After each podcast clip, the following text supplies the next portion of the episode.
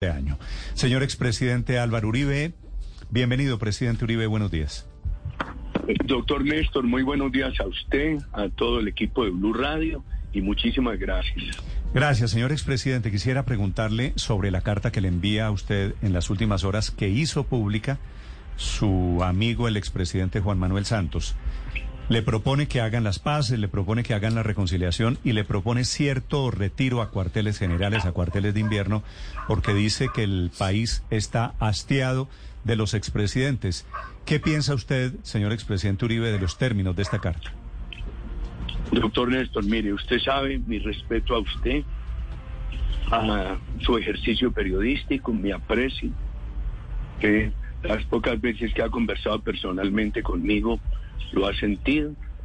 Y hombre, le ruego comprender, eh, ese es un tema criminal que lo manejan en mi caso los doctores Jaime Lombana y Jaime Granados.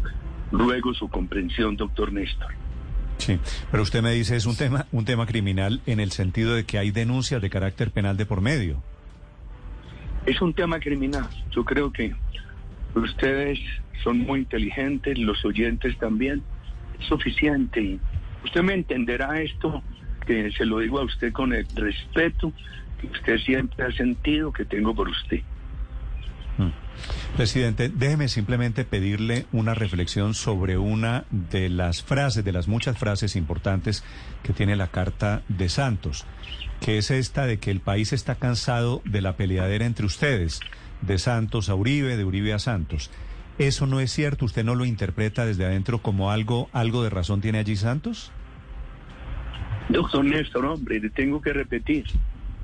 Este es un tema criminal que en mi caso lo manejan los doctores Jaime Granados y Jaime Lombán. Ok, cualquier cosa que yo le pregunte de la carta, usted me va a responder que es una noticia sobre un tema criminal, ¿cierto? Tema criminal que en mi caso lo manejan los doctores Jaime Granados y Jaime Lombán. Yo, yo le pido que me entienda que esto se lo digo con todo el respeto que le tengo a usted. Yo sé. Presidente Uribe, ¿usted en algún momento o últimamente ha pensado en el retiro de la vida pública?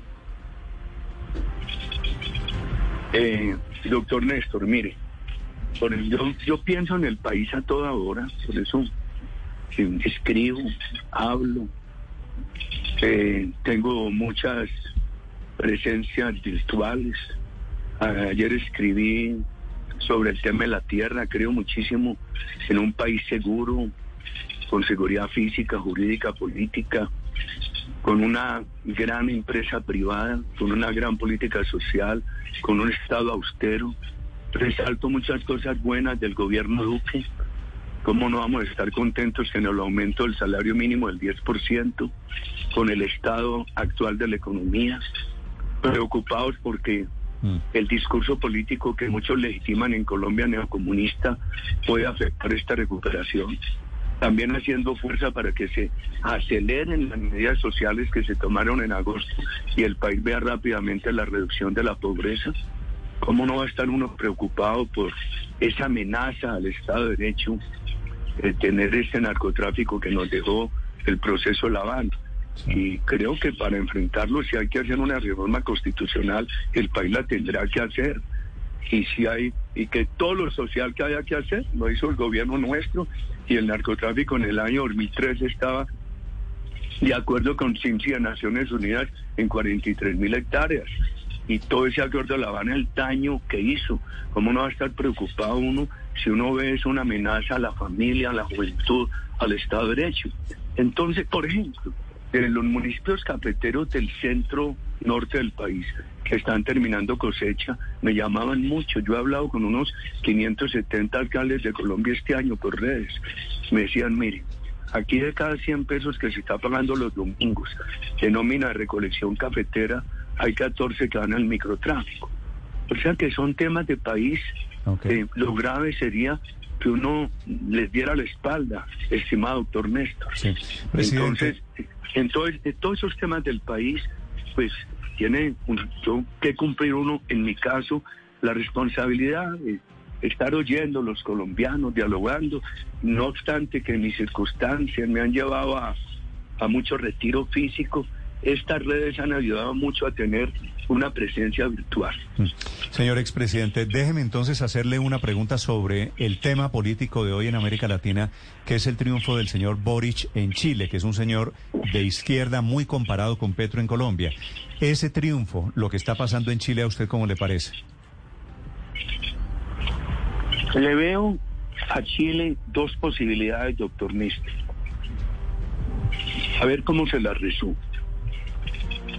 Por ejemplo, cuando uno compara la constitución colombiana con la chilena, aquí hay unas normas mucho más claras en la defensa de los derechos sociales.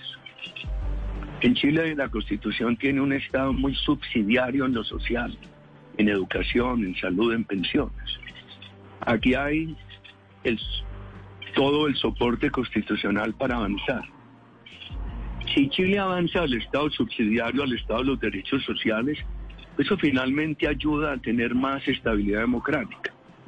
Pero si como quieren muchos de los que están en la constituyente de Chile se aproximan al Estado totalitario y hacen un daño enorme al país.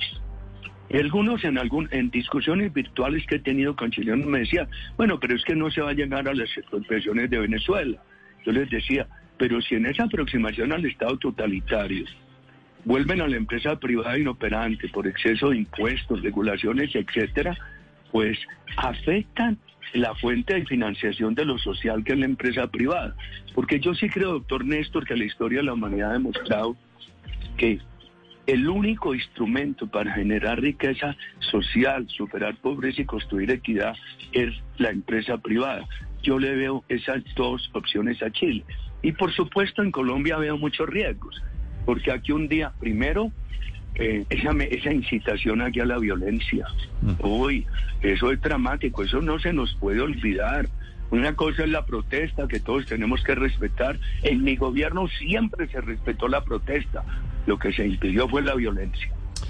y entonces aquí hay una gran incitación a la violencia. Aquí un día amenazan con expropiaciones, entonces le jalan el saco, al otro día dicen que no, que entonces más impuestos, etcétera. Es un discurso que crea mucho pánico y sobre todo en este momento, mire, Colombia en este momento, si lo que se está viendo en la economía puede producir como esperamos una nueva tendencia de reducción de la pobreza, etcétera, construcción de equidad, esto sería magnífico para Colombia. ¿Sabe qué me preocupa a mí? La amenaza política a volver a suspender esta recuperación que estamos viviendo hoy, con todo lo que falta. Porque cuando yo hago el balance al gobierno del presidente Duque, con todo el afecto que tengo por el presidente, pues destacamos tantas cosas buenas pero también agregamos lo que falta, que es un deber en un partido democrático como es el Centro Democrático. Álvaro Uribe Vélez, esta mañana también en Blue Radio, 8.52 minutos. Gracias y feliz Navidad, presidente. A usted feliz Navidad y feliz año, doctor Néstor. Hablando un poquito de política, hablando de las elecciones en Chile y hablando de la carta de Juan Manuel Santos, o no hablando de la carta de Juan Manuel Santos en una respuesta tácita.